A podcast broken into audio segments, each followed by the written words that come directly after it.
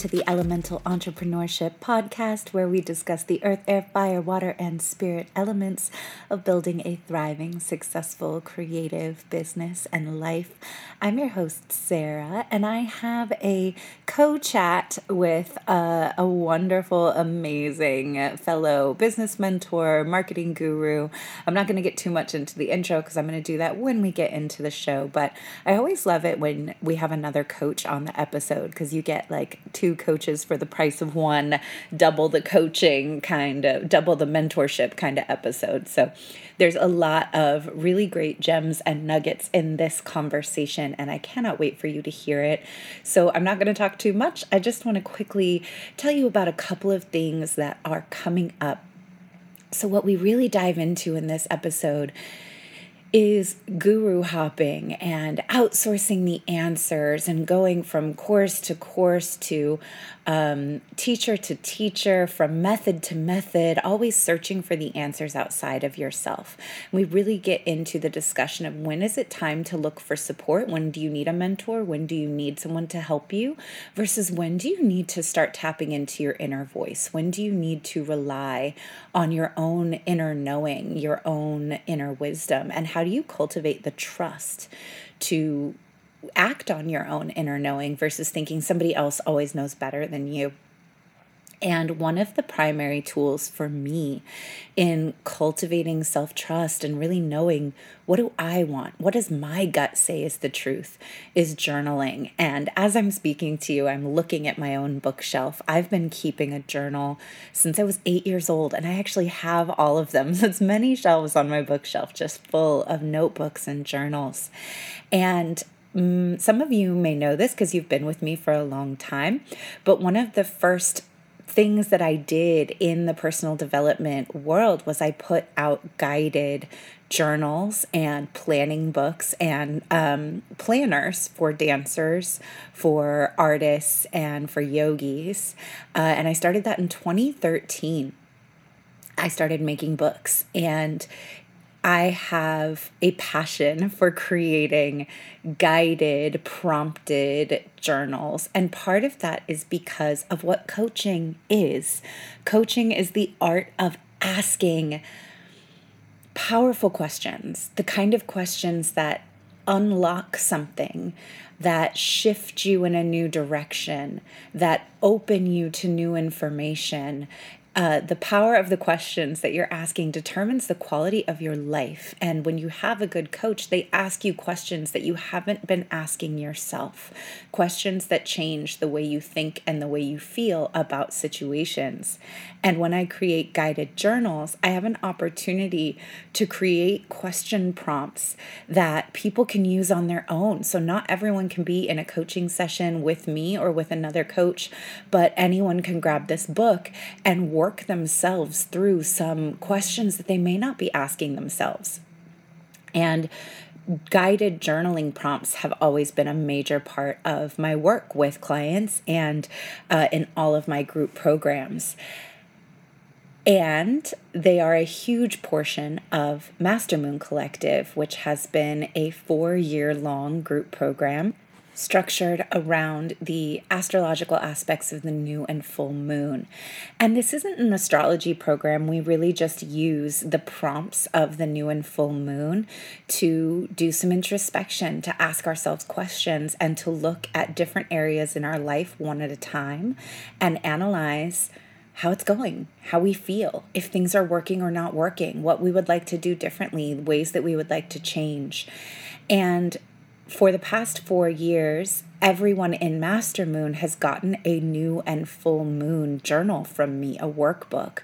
And this year, uh, for 2022, that book came out all at once. Everyone got a book in the mail at the beginning of the year, a guided journal that we've all been working through all year long. And I love mine. I write in it all the time. I use it every new and full moon. And it helps us to really connect our birth chart to what's going on just by knowing, okay, right now, as I'm recording this, we're in a full moon in Taurus. Where does Taurus fall in my chart? How might this moon be affecting me?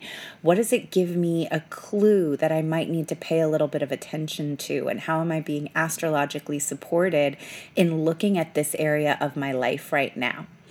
And as you move through the year, you get to know yourself better, you get to know your chart better, and it guides you with gentle, gradual growth because you're not trying to change everything in your life all at once or overwhelm yourself. You're just looking at one area of your life and of your chart every new or full moon. And then as the new or full moon comes back around, we have a new moon in Taurus in May, we have a full moon in Taurus in November. As we come back around, we're completing a cycle, a six month arc, and we're able to go back in the journal and look at where was I about these topics six months ago and where am I at now?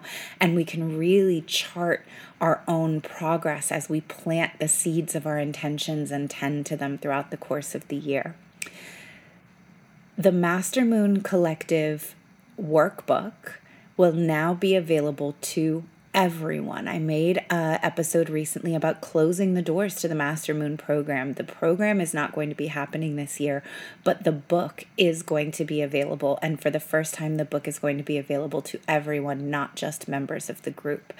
And I'm really excited for all of you to get this little slice of not just coaching with me, but self coaching.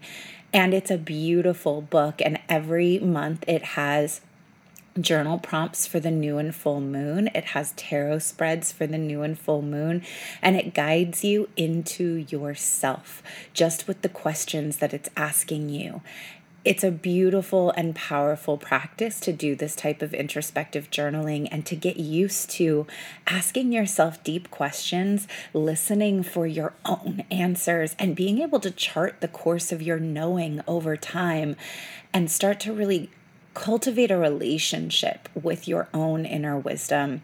I'm so excited for this book to be in your hands.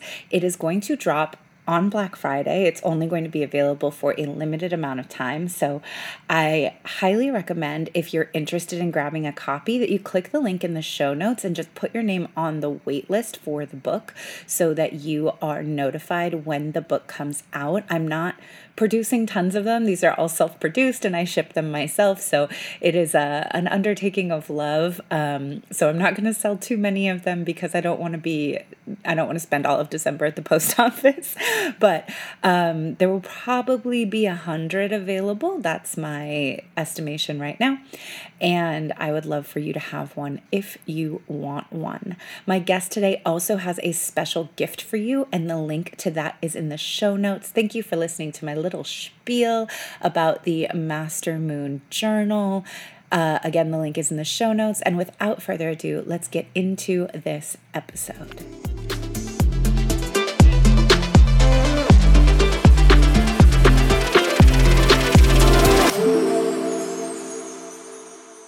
so excited because I am here today with Gina of Heart and Grit Coaching. Gina is a marketing, branding, messaging, and business mentor and creative coach. She believes that the success of your business lies in sharing your story, connecting with people in a human way, and being unapologetically ambitious and authentic. She helps entrepreneurs do what it is they do best with a little bit of spice and flair. I'm so excited that you're here with us. Welcome, Gina Ward. How are you today? Oh, thank you. I am great and I am excited to be here as well. It's been so amazing getting to know you. And I just really am so grateful to have been invited onto the podcast to talk about all the things. I'm so excited that you're here. I found Gina on Instagram. Many of my favorite business internet friends I find on Instagram.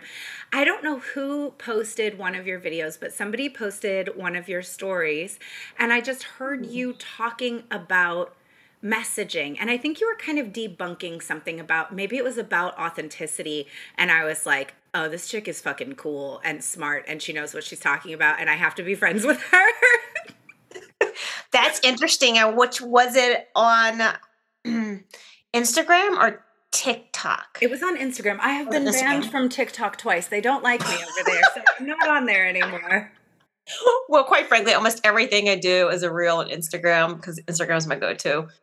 Just gets saved and repurposed over in TikTok. But that's interesting. I have a lot of myths to debunk in that area, so it could be one of many dozens of, of videos. But yeah, like authenticity is a hot word. It's an overused word and a misused word for sure. Today, y'all, we are going to get into a lot of myths, a lot of misused words, a lot of Ugh. things that we both see in the online business space, in the coaching space. And we're to hopefully like give you some some insight, some things to think about, some new questions to ask yourself. That is like I think the the biggest benefit of coaching. It's about the quality of the questions you're asking yourself. Absolutely. And Absolutely. And if your coach isn't asking a lot of questions, question that. Right. Yeah. The quality of the questions you're asking yourself. The quality of the questions you're asking yourself determines the quality of your life. And so today you're going to have two people who are good at asking good questions here. So hopefully you if you're not driving, grab a little notepad, take some notes cuz I think some things that are going to come up are going to be good to journal on. Um, before we really dive in, I always love to ask people on this show, what's your sun, moon, and rising, if you know it, and your human design type and authority? So I don't know my sun, moons, and rising. I am a Cancer. I can tell you that. and I've been told through and through I am a Cancer. uh, manifesting generator. So those two pair really well together. Yeah, lots of flow. lots of flow, lots of flow, and lots of like water for sure. Are you sacral authority or emotional authority? I don't know. Oh, I want to know. Because a cancer with emotional authority, that could be rough. But if you have sacral authority, that would probably be very helpful for ban- balancing out your cancer. And after the show, I'll pull your chart and I'll tell you what your, your Excellent. rising That would be great. Yeah, I've only dabbled in that area. You're, you work with Taylor, right? Taylor Slango. I do. I think I don't know if I'm the person who turned her on to it, but I know there was a conversation I had with Taylor once where she was like, "I don't know my human design type," and after the call, I pulled her chart for her and like told her all about her chart, and now she's really into it. totally for that. Yeah. Like I the human design for like um I got into and I had someone do my chart and all that kind of thing. And it just, you know, kind of reaffirms I'm like, oh yeah, but it also validates the yeah, I can totally change my mind whenever the fuck I feel like it. Great. That's what my human design wants to do anyway.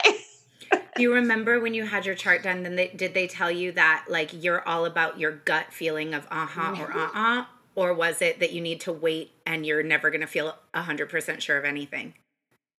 No, mine was all gut. And I I am not a waiter. Yeah, so you're Totally. sacral authority. And intuitively I wanted to say that is the answer, but no one had told me that. Yeah. I- Yes. That's am- sacral. So with sacral, I do think that helps with the cancer. Emotional authority sounds so hard to me. So for people with emotional authority, they're only max 75 to 85% ever sure of anything because they experience the full range of emotion of every possibility and they have to wait like a longer time before they decide things. They have to wait until they feel all of the feelings. I was like, "Oh god, that sounds exhausting." I think my husband would like for me to convert to some of that from time to time because absolutely it's like I see something I want to do and it could be so minor. Like I need to Mhm. fix something in my car, it has to be fixed today. Or we have to paint the house and it has to be done in the next 24 hours, right? Oh my gosh. and it's I'm just like, like. I just go and just pick a color. I don't really I'm like that looks good, let's go.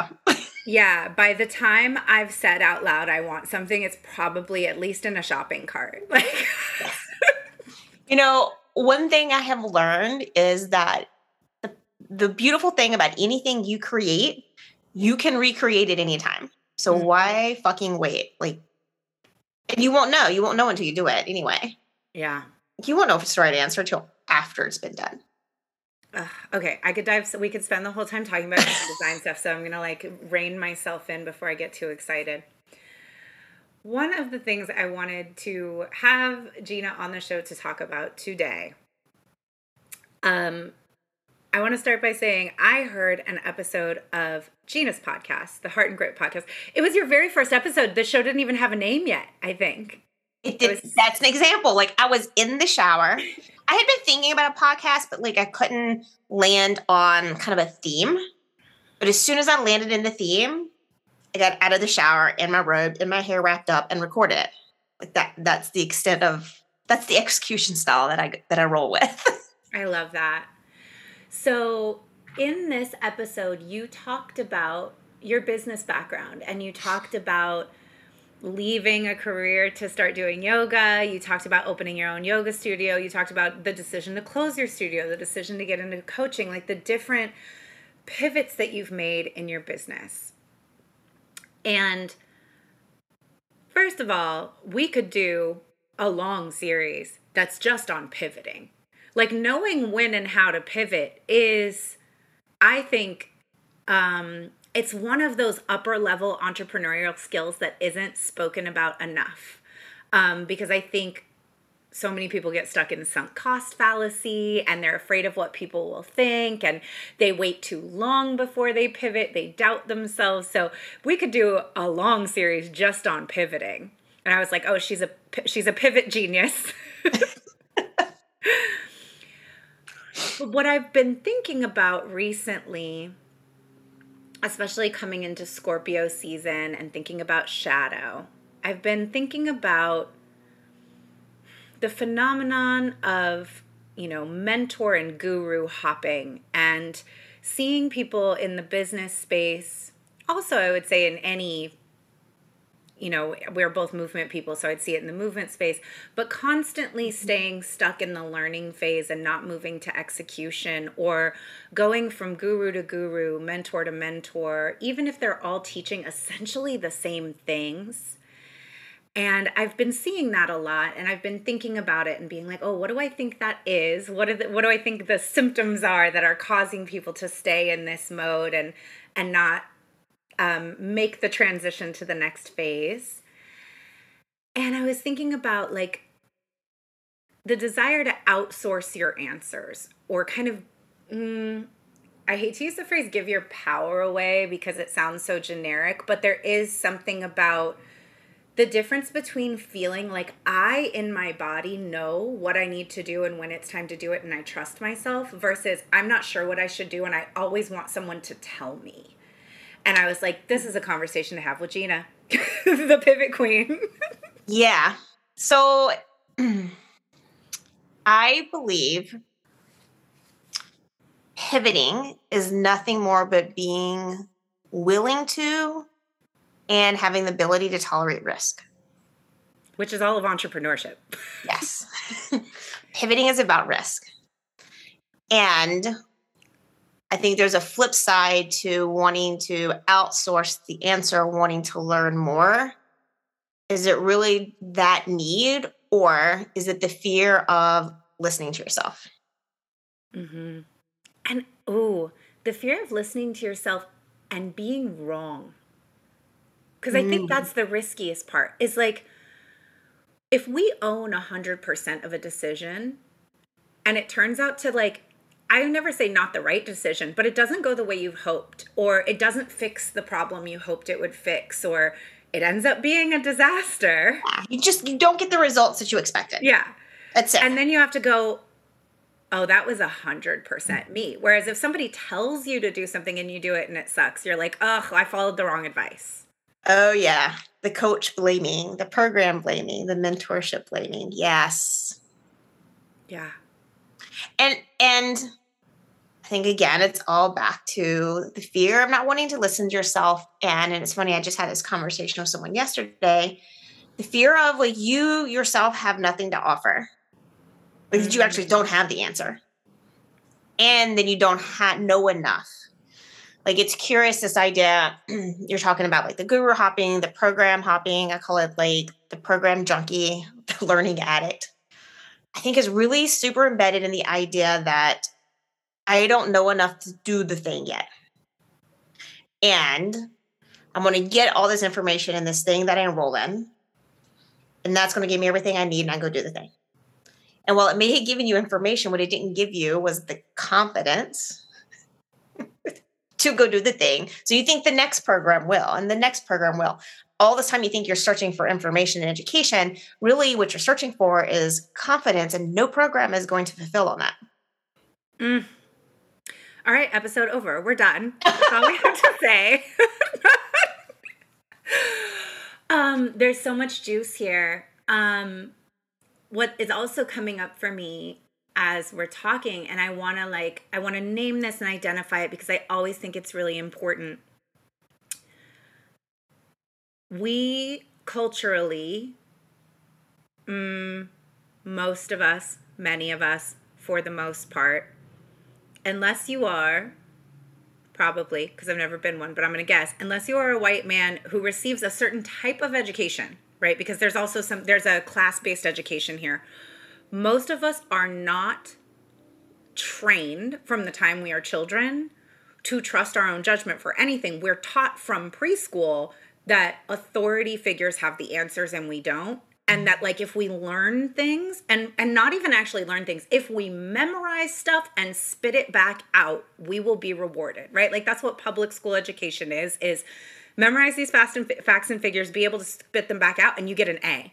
And then you get out into the real world and like that's not how things work at all. There is no A waiting for you to have, like, to be able to repeat other people's formulas by rote. That's not what success is built on it prepares you to be an employee it prepares you to follow orders but that is the that is like the exact opposite training you need for entrepreneurship. And it's funny i'm thinking about like my mom is a college professor and she would always talk about how she had a, if she ever worked with underclassmen you spend the whole first year getting them to unlearn everything they think about what learning is from school because now they're in college and they have to think critically and come up with their own material versus just reciting things back and I think when you move from being an employee to being an entrepreneur, you do the same type of unlearning because you're used to like, I show up to my job and someone tells me what to do.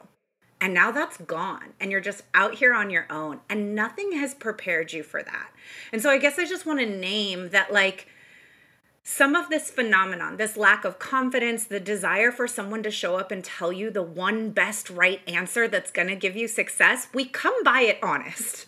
It's not oh, our yeah. fault. but I mean, we, we, we, don't know what we're doing when we get started. I had no. no. idea what the fuck I was doing. Even though I had a sales background, I still didn't have a run a business background. Yeah. And I always just like to name the factors in this that are cultural, that are systemic, that are woven through society, because I do think, especially in the self help and personal development world, mm-hmm we can get over emphasizing on personal responsibility without naming that like this didn't happen in a vacuum there's a reason that a lot of people don't have these skills. And there's a lot of ways to go find these skills when you recognize, right? We don't know what we don't know.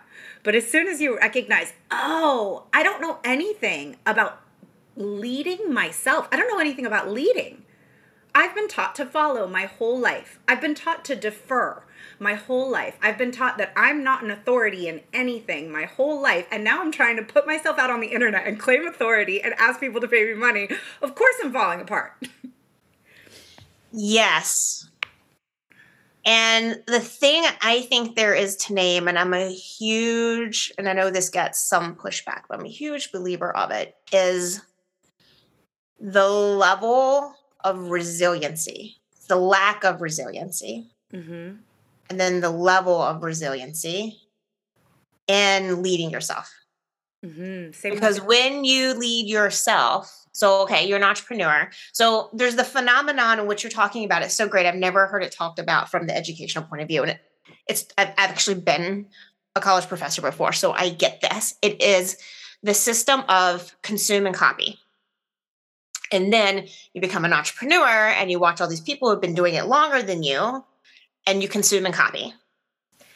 And I want to validate that, yes, I've even done that. And it's going to be the natural thing that you want to do if you're a newbie in the entrepreneur world because you got to start somewhere. But at some point, you must then switch gears and become like, instead of consuming and copying, you create. Right? Copy becomes create. And instead of just consuming, you're it's curious I'm a big, it's so funny. I come up with so many C words. Like, let's see, we've done consistency and confidence, copy, consume, create, and curiosity. Uh, somebody write all those C words down. Write them down real quick. Uh, and then Yeah, send them to Gina because you may have just written down her signature framework. She might have just said it on the Yeah. show.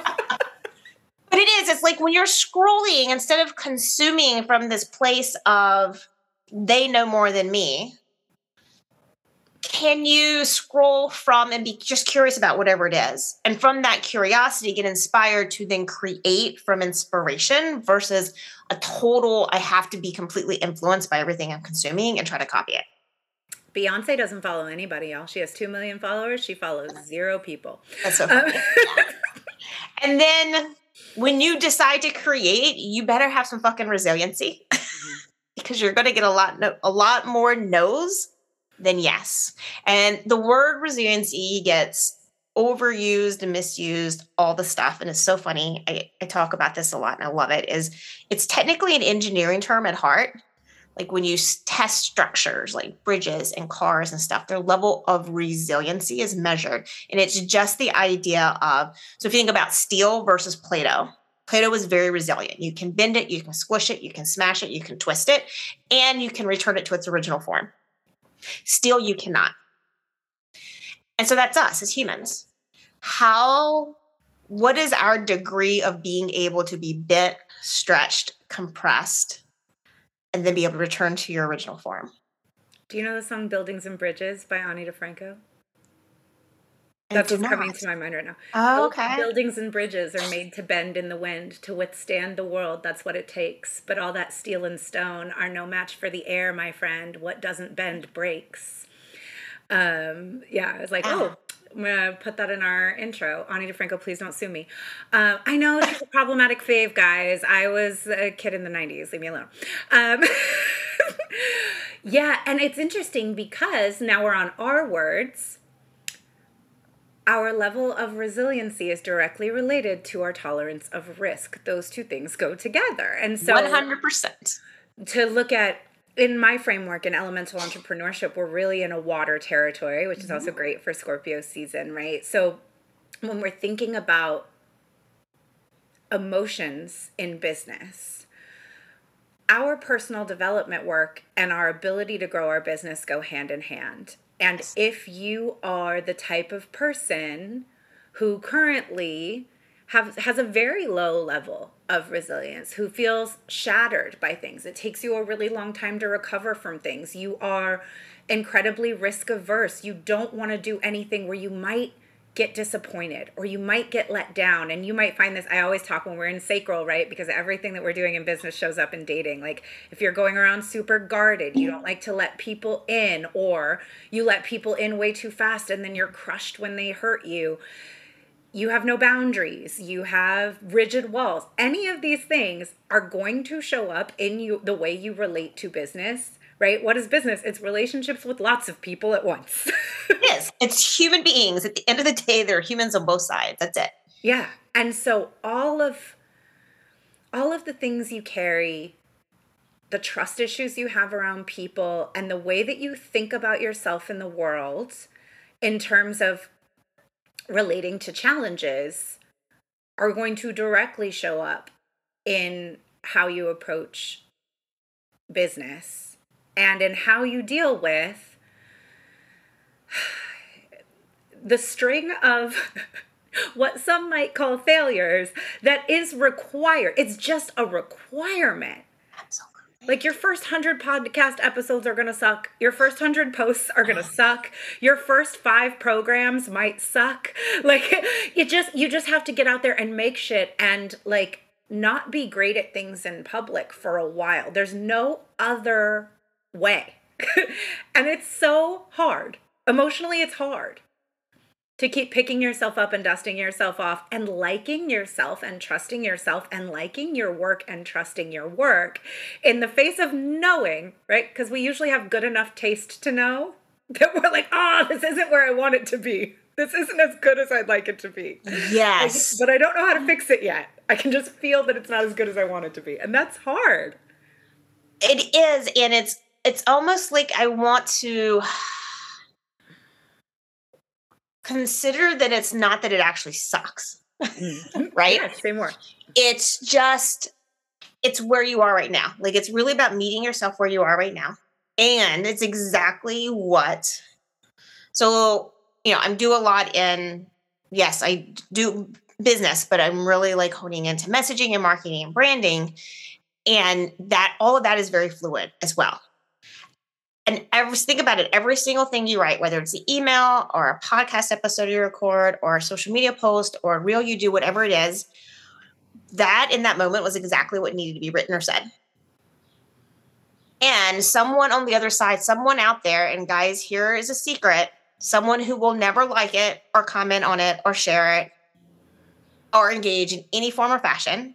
Like, quite frankly, Sarah popped in and was like, I'm like, who is this person? I have never seen this person. She hasn't like engaged whatsoever. And I'm gonna be her podcast, right? Like we we it that has nothing to do with anything, right?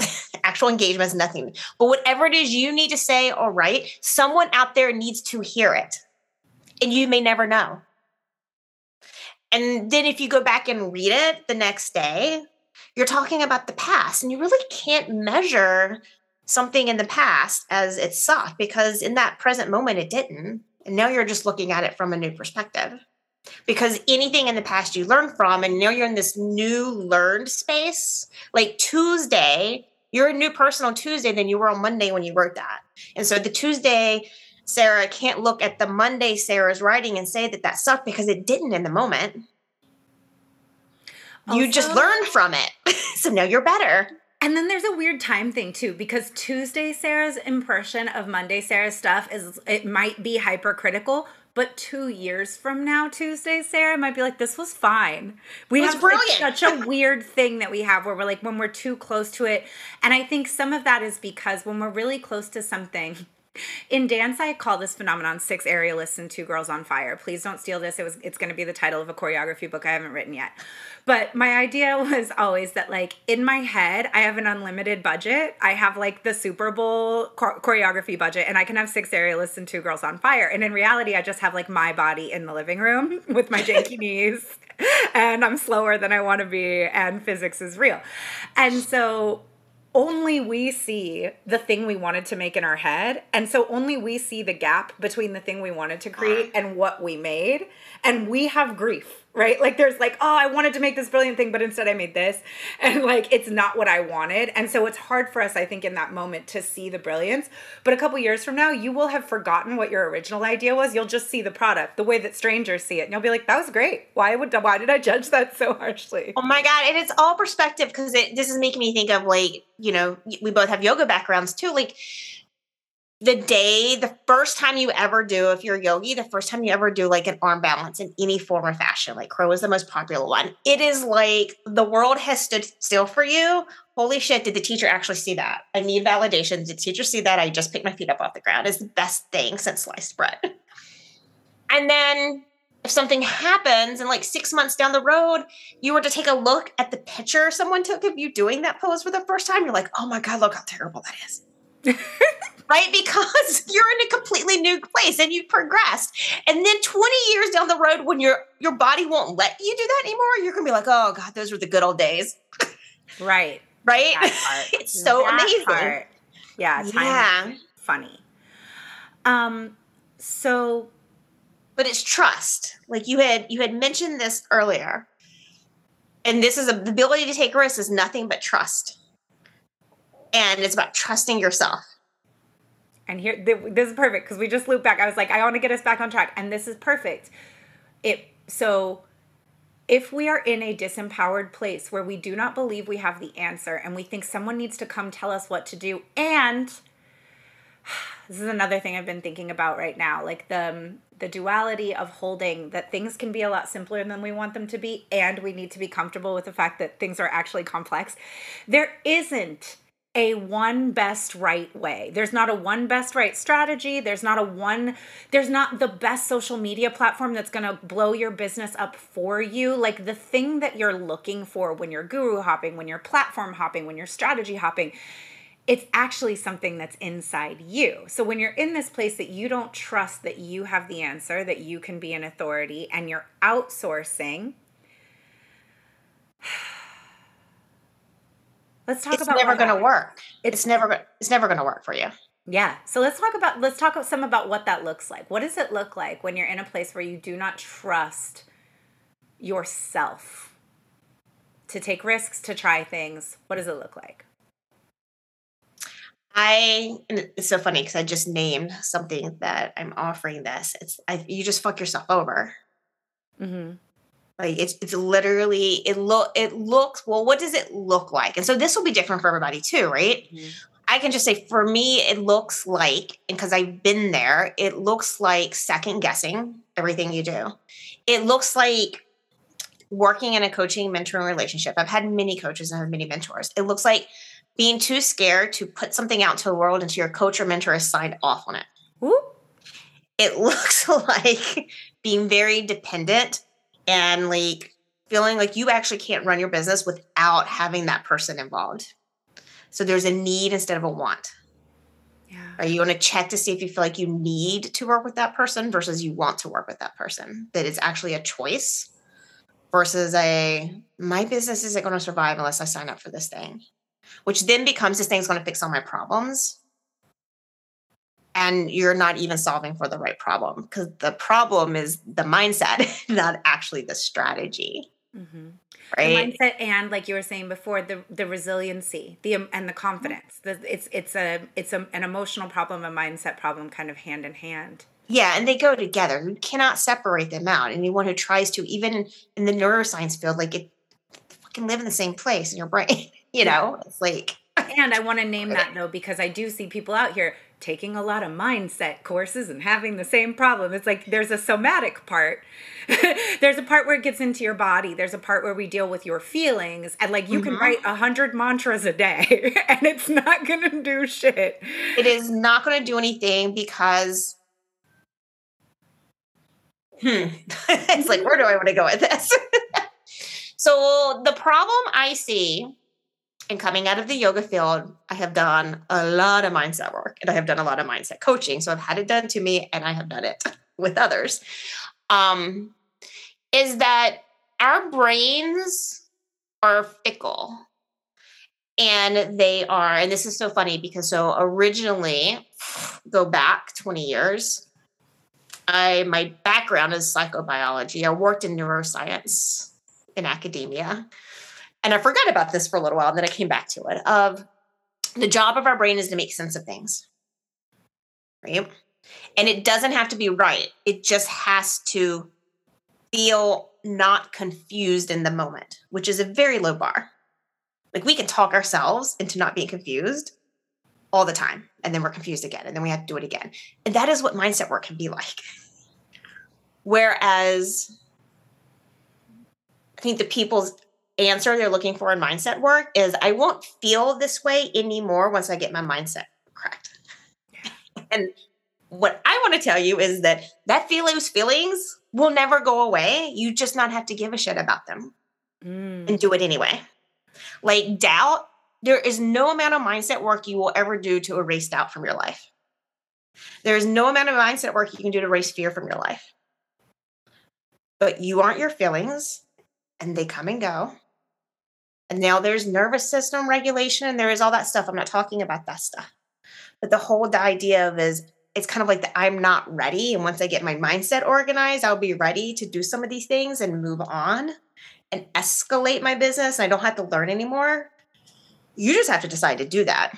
Oh, okay. This ties us back in really nicely. So, I think that that also ties back into the phenomenon of looking for the one best right answer. You're like, it's mm-hmm. mindset. That's the answer. The answer is mindset. I'm going to take a bunch of mindset coaching programs, and you're like, shit, okay, not better. It wasn't mindset. It's my Instagram grid needs to be prettier. I'm going to take a bunch of Instagram grid classes. Okay, shit, that wasn't it. Okay, it's nervous system regulation. That's the one answer, right? It's actually all of it in like right like it's all of it together. But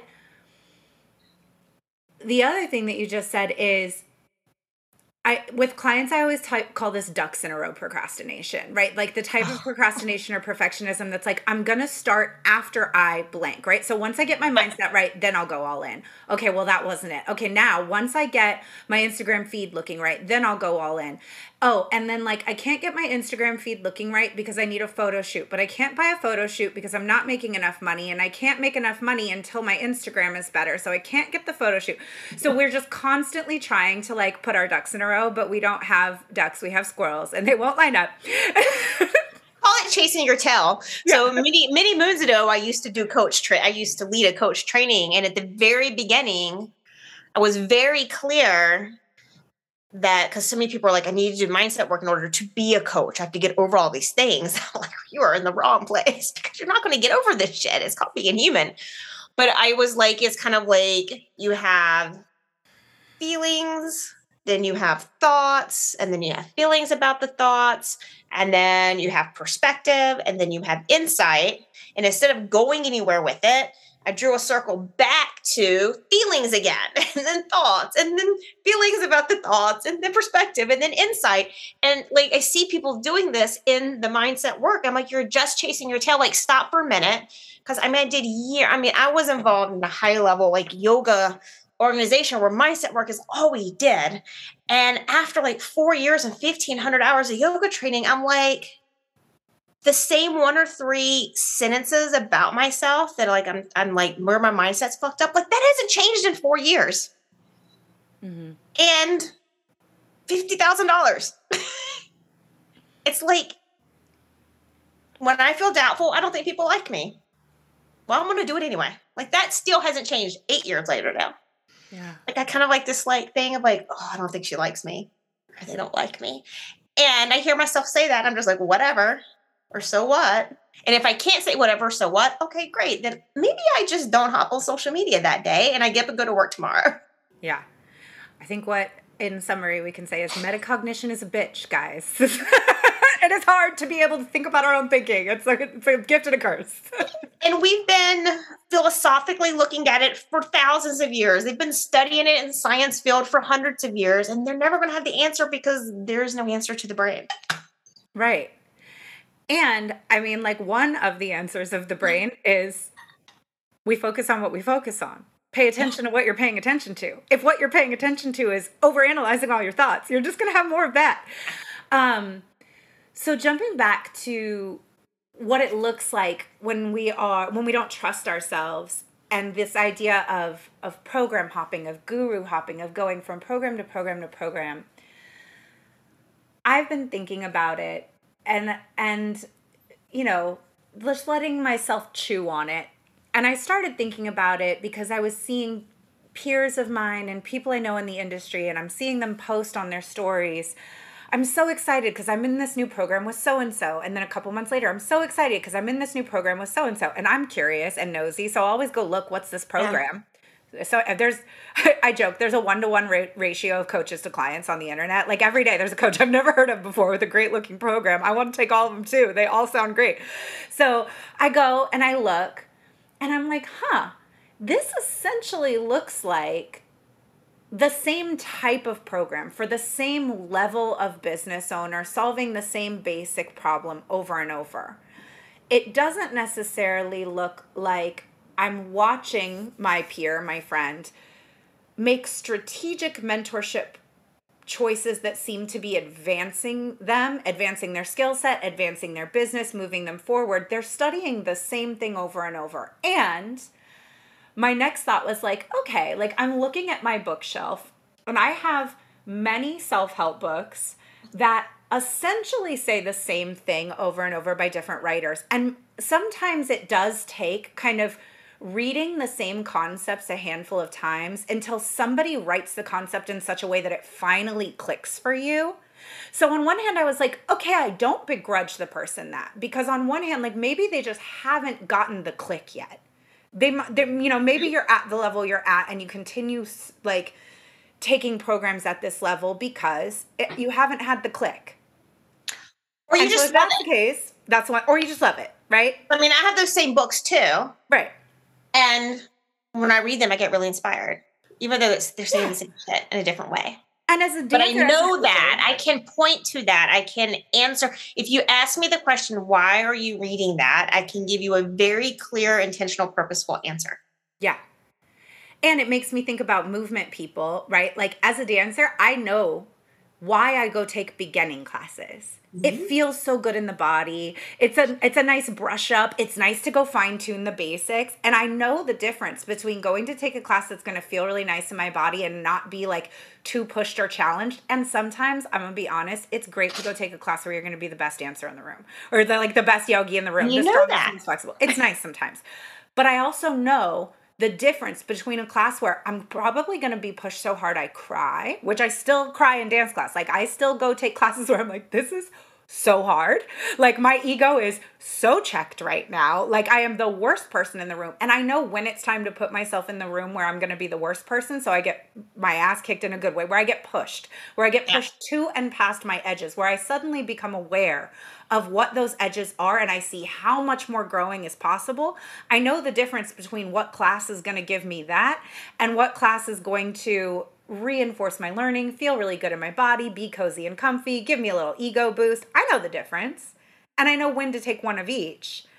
And so I guess one of the things, one of the questions you can ask yourself when you're considering signing up for a program or taking on a new coach or mentor is am I joining this right? Like, what is that phrase about like always seeking to be the dumbest person in the room? Like, which is like a judgmental thing, but like always seeking to be the worst person in the room in terms of skill set. Am I going somewhere where I am decidedly going to be stretched and pushed by who's here, by what I'm learning, or am I choosing this because I know it's going to feel comfy and cozy, reinforce things I already know? Does it feel like a break? Does it feel like fun information to learn or is this getting me somewhere pushing me a little bit mm-hmm. or you don't have the answer at all so mm-hmm. i find that the most mm-hmm. and now as a other than some of my smaller things like my higher level things you can't just sign up for those i need to have a little bit of a combo for you because the first thing i'm to ask you is what problem are you trying to solve Yep. Why do you want to sign up for this? Like, what outcome are you looking for? And if they're not clear on those answers, I most likely don't take them into a higher level group or as a one on one. And then if they're clear on the answers, and I'm like, I don't, can't solve that problem, or that why doesn't align with me, or you're looking for something that doesn't exist, certainly not for me, and I don't think from anyone else. Like, but you ha- ask yourself before you sign up for anything, like, why? Why am I taking this? And and this is an example that I will say is this is so important because I had a, a, defining moment in my life. Um, and I I have a book. I wrote a book in is in one of the chapters in my book where I was sitting there and I had a credit card in my hand. Right, I had a credit card in my hand. The page was pulled up. I was getting ready to pay like seven grand for this training program that was going to last a year long. And I asked myself, like, why are you doing this, Gina? And I had to get really fucking honest with myself to say, because everybody else I know is doing it, and I am going to feel left out. And I didn't sign up for it. Congratulations. Yeah. So why? And then when you can answer it why, like because I want to, okay, well, what purpose is that going to solve? You want to do that thing, but what for what purpose? Like you want your Instagram grid to look pretty. For what purpose? Like, are you in a field or an industry where that even fucking matters? Absolutely. Right? If you're a branding expert, yeah, you probably should work on your Instagram grid. If I, I don't know, I could just make something up, right? if it's like you sell widgets, you know, it's like who cares, right? Um, if you're a food stylist, yeah, like there there are certain things, or I don't know. That's probably going to look, need to look pretty, right? Yeah. But it's like if you're a dog walker, dude, just put some. Make sure you have pictures of dogs up. That's it. That that's just make sure you have some pictures of dogs up, and you have pictures of yourself looking like you're having a good time with the dogs, right? So, what purpose is it serving? And then the third one is what problem are you actually solving? So many people, I feel like, don't can't identify the problem they're trying to solve. They just know something's not working. Period and I'm like, well, that's not a good enough answer because something's not working in our life every day. Every single day. Like right now, like kind of the lighting situation in my room is not working for me because it really looks like, I mean, it's just like something is not working for us every day. So, like, why? What purpose is it going to serve? What problem are you solving? And if you're not sure about answers with that, the work is to be done by yourself. Like, there are times, guys, where you just like, do you know what it feels like to try to run your business without a coach or mentor or group? Do you even actually know what that feels like? It's like people who like to consistently, consistently date. Do you know what it feels like to be alone? Mm-hmm. Because your answers will come to you when you're alone.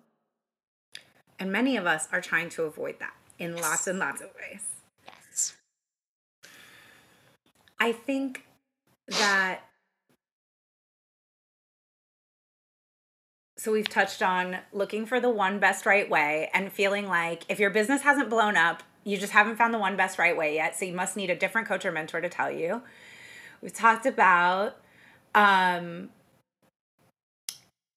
And, and I would say a really good coach or mentor should be coaching and mentoring you on how to find your way. Mhm. Yeah. This touches on something we talked about before we hit record, which is if y'all have been around, you've probably heard me gripe about this. I it, there's a couple of things that just ruffle my feathers in the coaching space, and one is that because coaching is such an unregulated area of business right now, there are a lot of people out there who call themselves coaches who are not coaches. They're not certified in coaching, and I also want to say. I get that certifications are gatekeepery, and sometimes certification is not the answer. And, but also, in the coaching space, coaching is a specific skill set. And so maybe you didn't get certified, but did you learn the skill set of coaching from somewhere? Did you go to school for it? Where did you learn coaching? And the understanding the difference between a coach, a consultant, a teacher, those are all different things. And so a lot of times out there, people say, I've had a coach, I've been in a group coaching program. But what you actually did was you either took a course in someone's method that only mm-hmm. works for them and like 5% So was, of it their was clients. teaching training. That was a teaching yeah, they taught you something. Or you had a consultant, right? And the difference with a consultant is that a consultant is paid to come in and give their professional opinion on how to solve a problem and they say what they would do, which is also not the same as helping you figure out how to do it yourself. yes. not the same. Yeah, and then the mentor is this interesting space of someone who helps you figure out how to do it yourself while also sharing the stories of their experience and expertise for you to do with it what you like. And a really skilled And that's a difference. Whereas Yeah. coaching, I would be like, there is no sharing of your experience in coaching. Coaching is very one sided, like let everything live over there with the person you're coaching. And that's why I have recently switched to calling myself a mentor mostly. Mhm. But like you said, coaching is a skill set. So if you work with me, there will be times where I pull out the tool of coaching, just like I pull out the tool of my Excel sheet, because yes, I am middle aged and I use Excel. it blew some people's minds. I am aware of this. but it's like the tool we need is an Excel sheet right now. No, that's what I was going to say. A skilled practitioner is frequently all of those things and knows when to do any number of those things during a session and can tell you when they're doing it. I can That's tell important. someone when I have my coaching hat on, and I usually start by saying, Can I ask you some questions? And I'm going to ask questions for a while. Some of them might be slightly leading questions, but a lot of times I'm just information gathering because I think it is rude and presumptuous of me to start presenting you with solutions before I understand what you think the issue is. So I'm going to ask a lot of questions. And then sometimes I can be like, if I shift into the consulting space, I can tell you what I would do about this problem if I were you. Would you like to hear how I would approach this, right? Mm-hmm. Or I might say, I've been through something like this before. Would you like to hear about how I navigated it? And all of those are separate skills and separate things to bring to a table. I was also a professor. I taught for many years, right? I, I love teaching. And there are parts of the online business space. Mm, this is great because this helps us when we're talking again about how to ch- how to know when to choose help and what to choose. There are times when you just straight up need to learn a skill and you don't need a coach for it. Learning how to set up your business accounting. You can take a basic business, like you can take a QuickBooks class or a Xero class. Like you can just grab a course and learn or hire someone to come in and teach you a skill. So sometimes you need a teacher. Sometimes you're like, we have a PR crisis. I need a consultant to come in and clean up Yeah. a mess, right? Knowing when you need what and what type of professional to look for is really important and everybody out here in the world, like if you're just calling yourself a coach because it's a buzzword, but you're not a coach, please stop. Please don't do that. and and again, though, it comes back to everything you just said. Comes back to if you can be honest enough with yourself to answer why, what purpose, what problem. Yeah. So talk and then trust bit. trust that you. And here's the thing about trusting yourself. You can't trust yourself to make the right decisions because you're not always going to. And there's no such thing. You must trust yourself that regardless of what decision you make, you will do what needs to be done in the situation. That was kind of where I was hoping to steer. Oh. Okay. And I'm so glad you said it because the the only thing we really need to trust is that we're going to be okay no matter what. Like that's the main piece of trust we need. And this is with everything. So many people are afraid to do anything. And I we're going back into resiliency here a lot of us have a wounded and disempowered relationship with ourselves, with our own emotions. And so some of it is just unchecked childhood stuff, like areas where we need to use a buzzword, we need some reparenting, right? We need to do some inner work because we have never paused to consider that we have a terrible relationship with, say, disappointment right? I am so afraid to be disappointed because I don't trust that I will not fall apart. I don't set mm-hmm. boundaries because if I do, someone might leave my life. And I have such a deep abandonment wound that I can't trust that if someone leaves my life, I won't fall apart. I have, like, right, I don't trust myself to be okay no matter what the outcome is. And so I cling to a bunch of things that aren't really working for me because I don't know that I'm going to be okay no matter what happens, right? Even going back to the idea of dating, it's so much easier to let people in and uh, be open hearted and love people when you're like, I can trust that I can date with non attachment. And if this relationship ends, I will not be shattered. I can let you in and love you and trust you because I can handle separation. I can handle uh, this not working out. But if I don't believe I can handle it not working out, I'm going to come in with my guard up and I probably will push you away before it gets anywhere if I start to really like you because I don't trust that I'll be okay if I let you in and love you and then in the end we separate.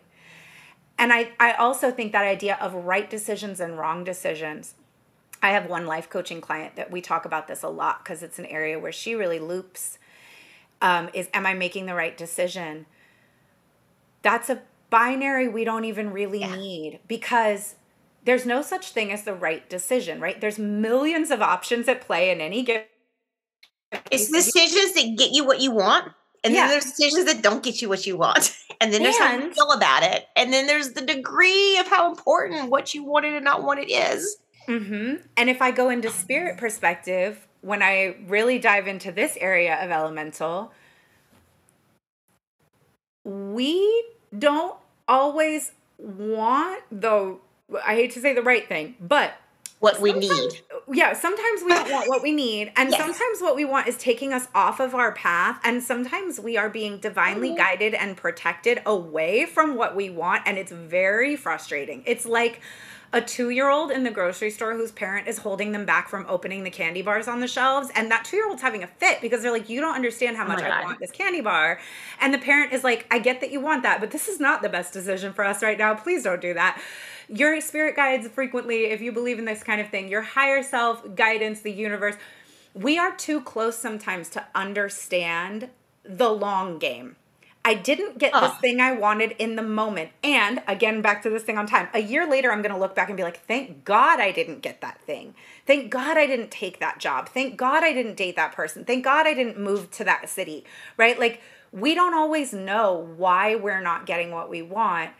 And one of the things I teach in Elemental is like um, that phrase, people have probably heard it the universe only ever has three answers yes, not yet, or I have something better for you. It's never no, right? So if you get what you want, great. You probably didn't learn anything though.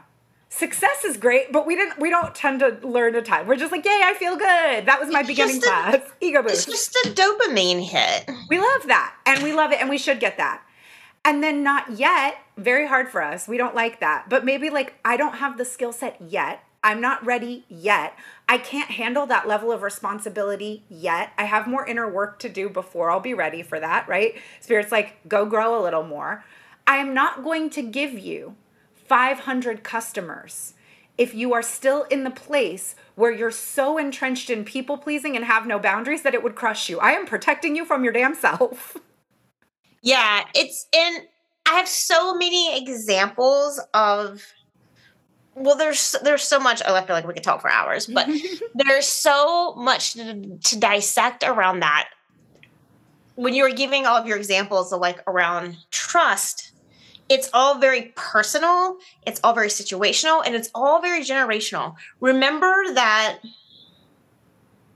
because it's so funny listening to you talk and I, I can't i'm not going to presume to guess how old you are but i think we're definitely a different generation because i'm like oh fucking i'm girl i got disappointment. I am like a gen xer like disappointment is what we live on. It's what i grew up with. I was no was all i heard in my household mm-hmm. right?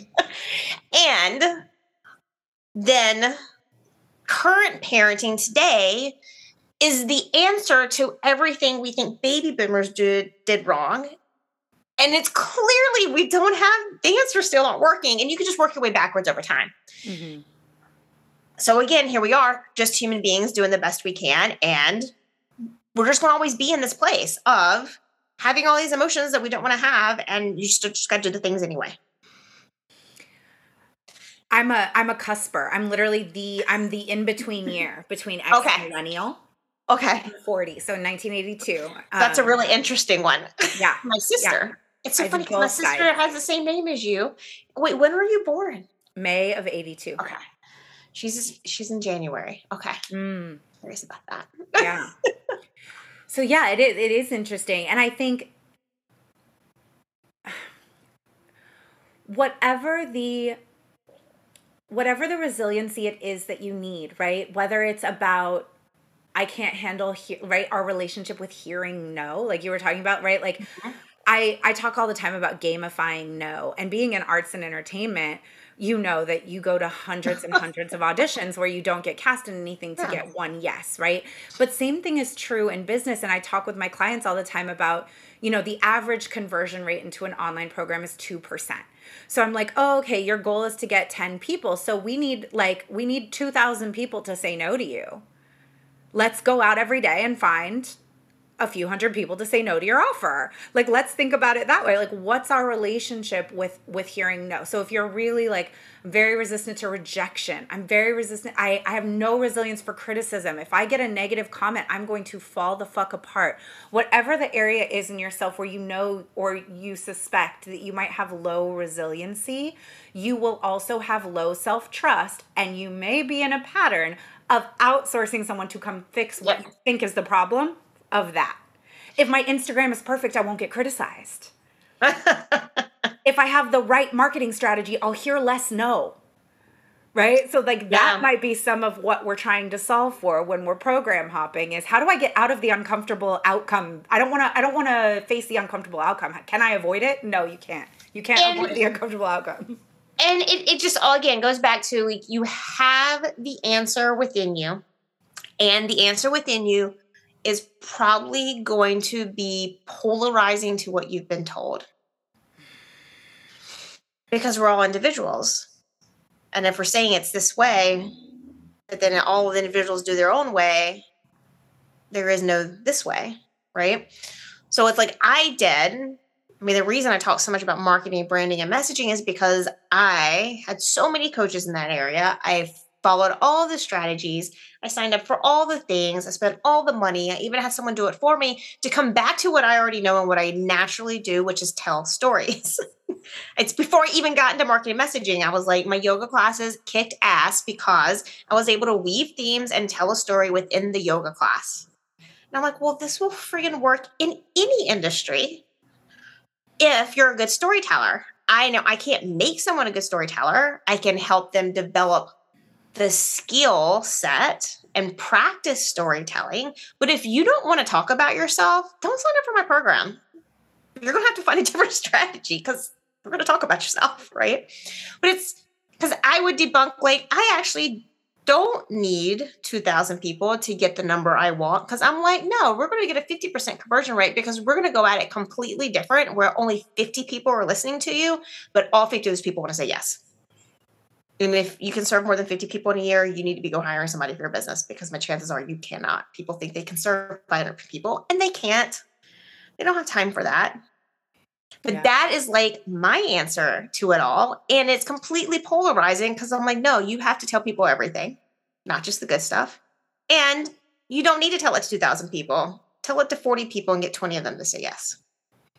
I love that. And I think that also touches a little bit on like what even just the way you mentioned about engagement and about how I just like I saw one thing of you. I hopped in your DMs and I was like, "We're gonna be friends. I want you to be on my podcast." And you were like, "Who is this girl?" But that's also true about people at a certain level of business and high level clients. And I find myself telling clients all the time your high ticket customer, the people who will invest with you the highest, they probably haven't liked a bunch of your posts. They probably haven't been in your ecosystem a long time. They probably haven't been doing your they they didn't buy your ebook. They're not doing your $27 offer. They're in the market for a mentor. They're in the market for a coach. They saw you. They felt it and they executed because that's the level that they're at when they're investing on that level. The person who is who needs tons of nurturing, who needs to hang out in your ecosystem for a really long time, who is price comparisоning, who's considering you between a bunch of other programs, who's like, they come to your sometimes workshops, they hang out for a really long time and never buy anything. That's not your high ticket customer. They're just in a completely different phase of self trust, of self confidence, of their business. They're, they are not. They're not yet. They're not yet. And I think that um, it's really easy, especially at the beginning, to get hyper fixated on the people who are engaging but not buying and being like, my people don't buy. The people who are engaging but not but not buying, they're your followers. They're not your customers. Those are different. Exactly. Oh my God. That's the best way. I'm stealing that, just letting you know. Yeah, there's your a followers difference. are not your customers because it does not matter. I can look at every single client I have had and the ones who've been with me the longest and even they they've been like I'm still coaching them a year later, still did not engage with me on social media. Yeah. It's just not what they do. And quite frankly, my latest mentor, which was I pay her a lot of money and I didn't really engage with her. I just like I saw a friend was using her. I followed her a couple of things. I dropped in her DMs, asked a couple questions, and then I paid her. Yeah. That was it. So let's talk about this as we wrap up let's get into how, some some cues that somebody could look at because we talked about questions to ask yourself when you're about to sign up for something. But let's let's dig into a little more between like when is it time for you to trust yourself stick with what you've already got and just like execute for a while be consistent be in your own mode versus when is it time to go either seek a mentor, seek a take a class, like how how can we start to help people discern when do I need to I'm thinking also again about the fitness world, right? Like doing yoga for a week and then doing Pilates for a week and then doing weightlifting for a week and then taking three years off and starting over, over and over and over again is not getting you anywhere. But if you did five minutes of stretching a day for a year, you would have a huge shift in your flexibility, right? So, like, when is it time to be simple and consistent and stick with what you know versus push yourself a little or go learn a new skill?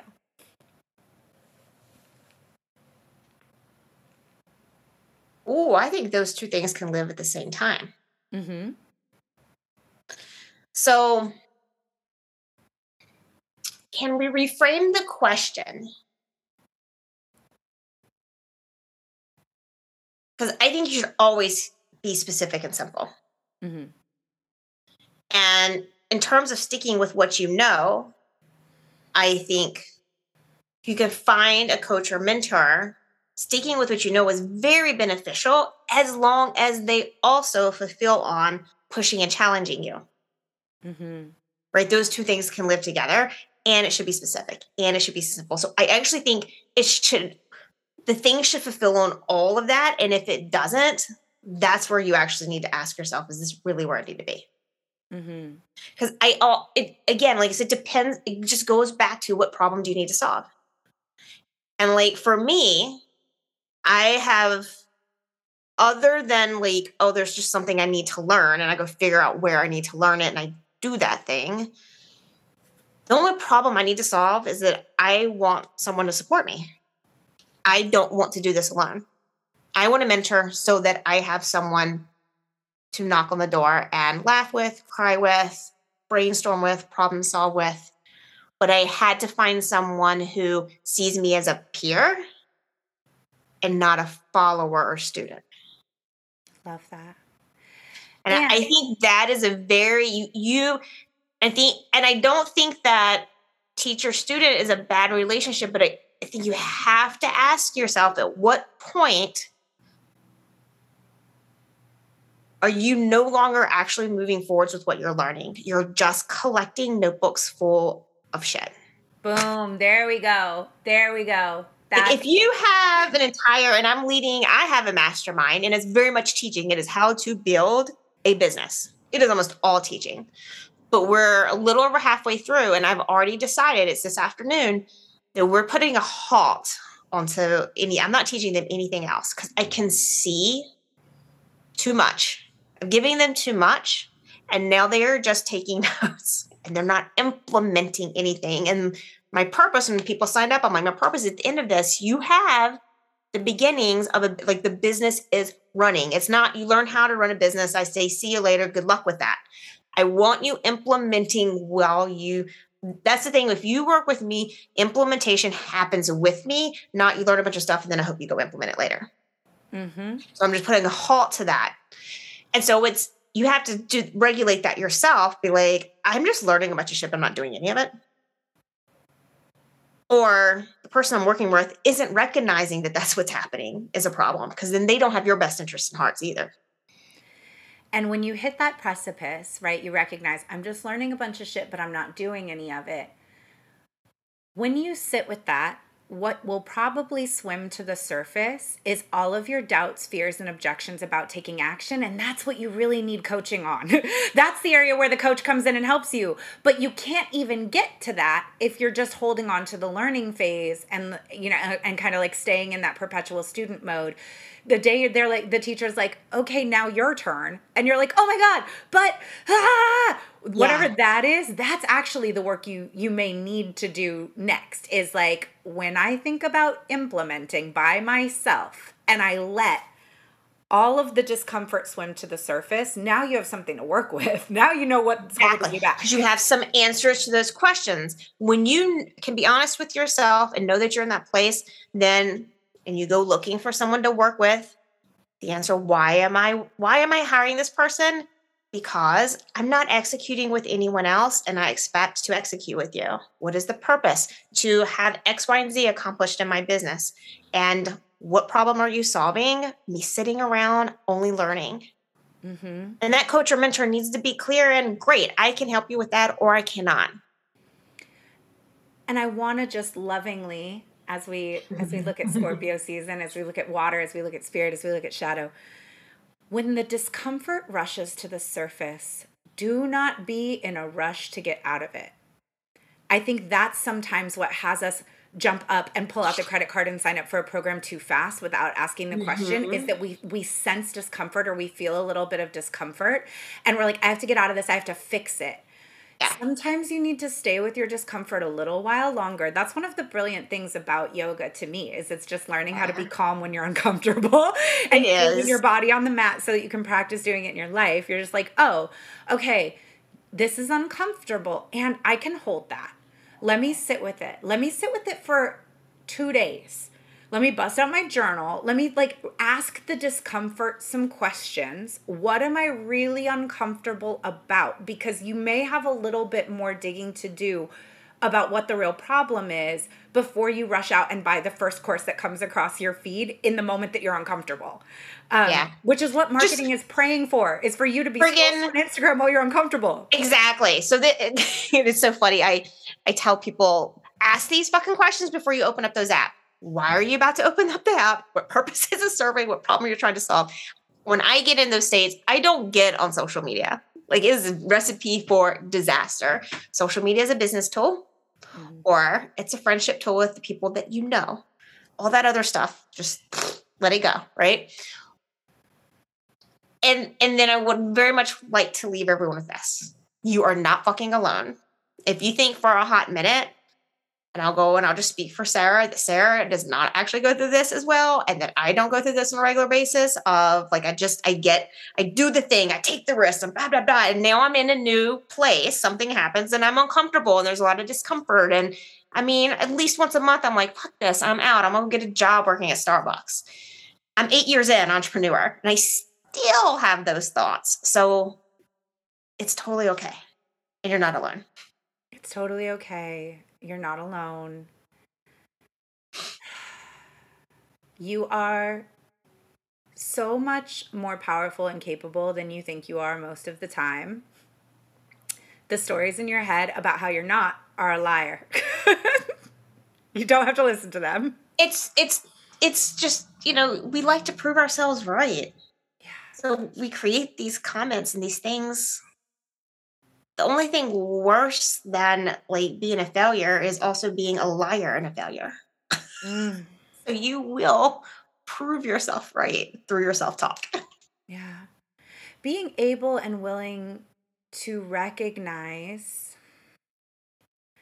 that you don't know something, that you need help, that it's time to solve a problem, that it's time to change directions. None of those things are failure. No. It's not life. Yeah. It is life. And I know we're like, we could talk forever, but I want to touch on it because we talked about it. So we talked about when to know it's time to get help. When do we know it's time to pivot? When is it time to walk away? To trust that, like, you actually have done all you can do in one direction. It might be time to change course. You mean just in general? Sure, why not? when your gut's telling you to and you just don't want to listen. Mm. The minute the idea pops into your head, it's there for a reason. And you know whether or not it's a reaction to something or this like really deep down tingly, okay, this needs to happen. And you can't stop thinking about it. Like, does the idea of like going to work at Starbucks pop in my head? Yes.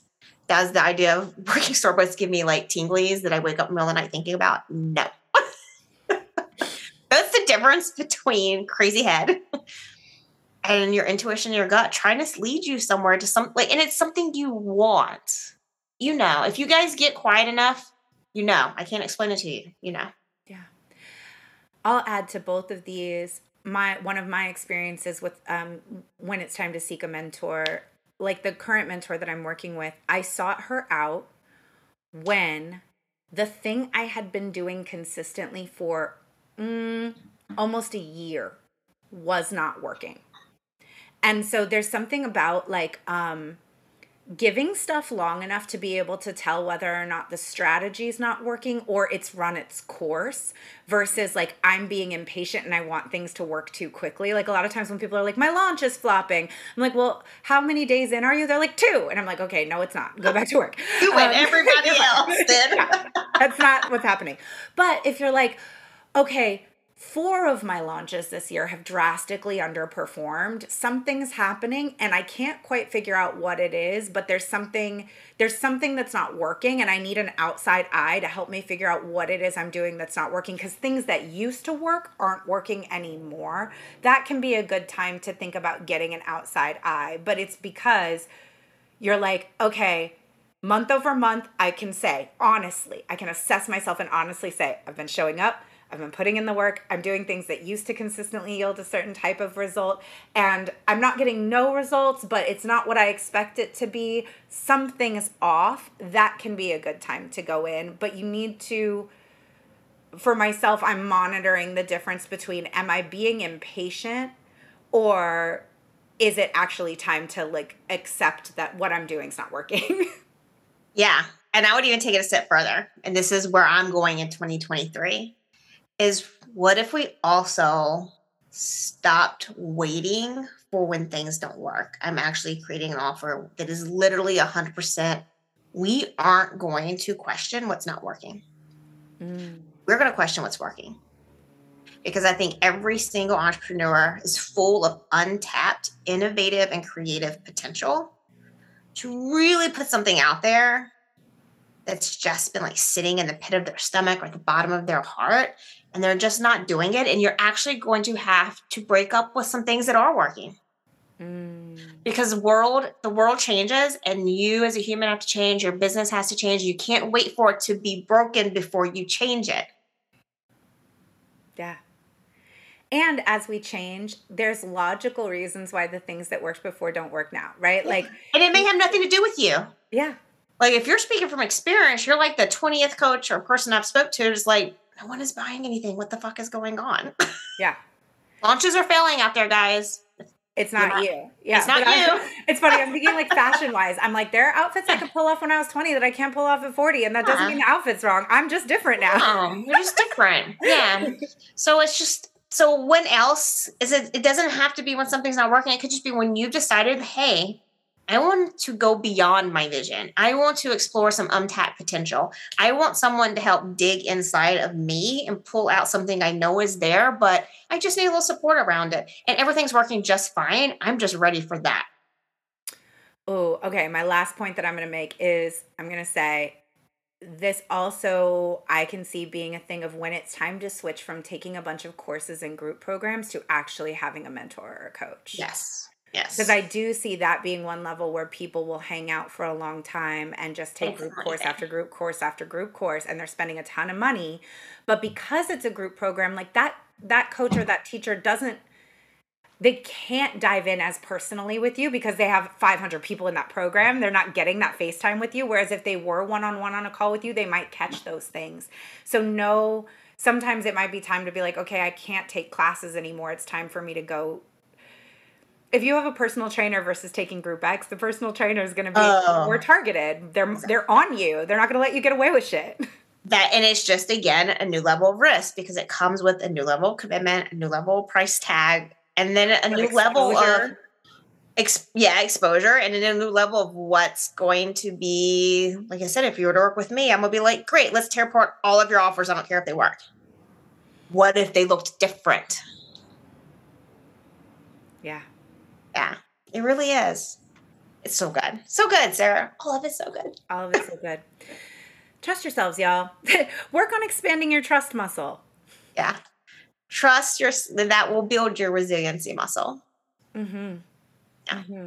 Love it so much. All right, I know I could talk to you all day. Thank you so much for being here. Um, where would you like to be found? Where can people get in touch with you? How can they hear more of your stories? How can they buy your book? Where are you at? Okay. So the most active and best place is over on Instagram, Heart and Grit Coaching. Follow me over there. Also, my website, heartandgritcoaching.com. I am at Gina at heartandgritcoaching.com. I have um, a free Facebook group. It's called The Heart of Business. You can tap into. I have a podcast, The Heart and Grit Show. Do I forget about my book? You can buy my book on Amazon or for myself, and I'll ship it to you signed. It's called Learning to Land Softly. And then um, I don't know when this is airing, but like I'll invite you. I'm doing a writing gala called Unfuck Yourself because when it comes to writing content, we fuck ourselves over thinking and over analyzing and trying to figure it out. So it's going to be fun where you actually write. I'm not lecturing. You're going to actively write and tease about your tease out your story to tell your message and new way to market. So when is that? It starts October 26th, but you can do them individually. They're an hour session. It's like $89 per session or 399 for the all access pass. You'll have access to recordings. So they run from the end of October to mid December. Love it. So Love even it. if like this airs in November, whatever, if you're hearing this, guys, know they're all recorded. You can still get them if you want them all. Love that. Thank you so much. Y'all go follow Gina and pick up all of these gems. Thank you so much for being here with me today. Thank you, Sarah. So happy to be here. That's our episode for today. Thank you, as always, for being here and for listening to the podcast. I know there are so many things that you could be doing with your time, so many things you could be listening to. It is an honor that you choose to be here. Connect with me on Instagram at Intuitive Edge Coaching or join my Facebook group, Unstuck Group, to suggest topics or people that you'd like to hear me interview on this show. Have a great day.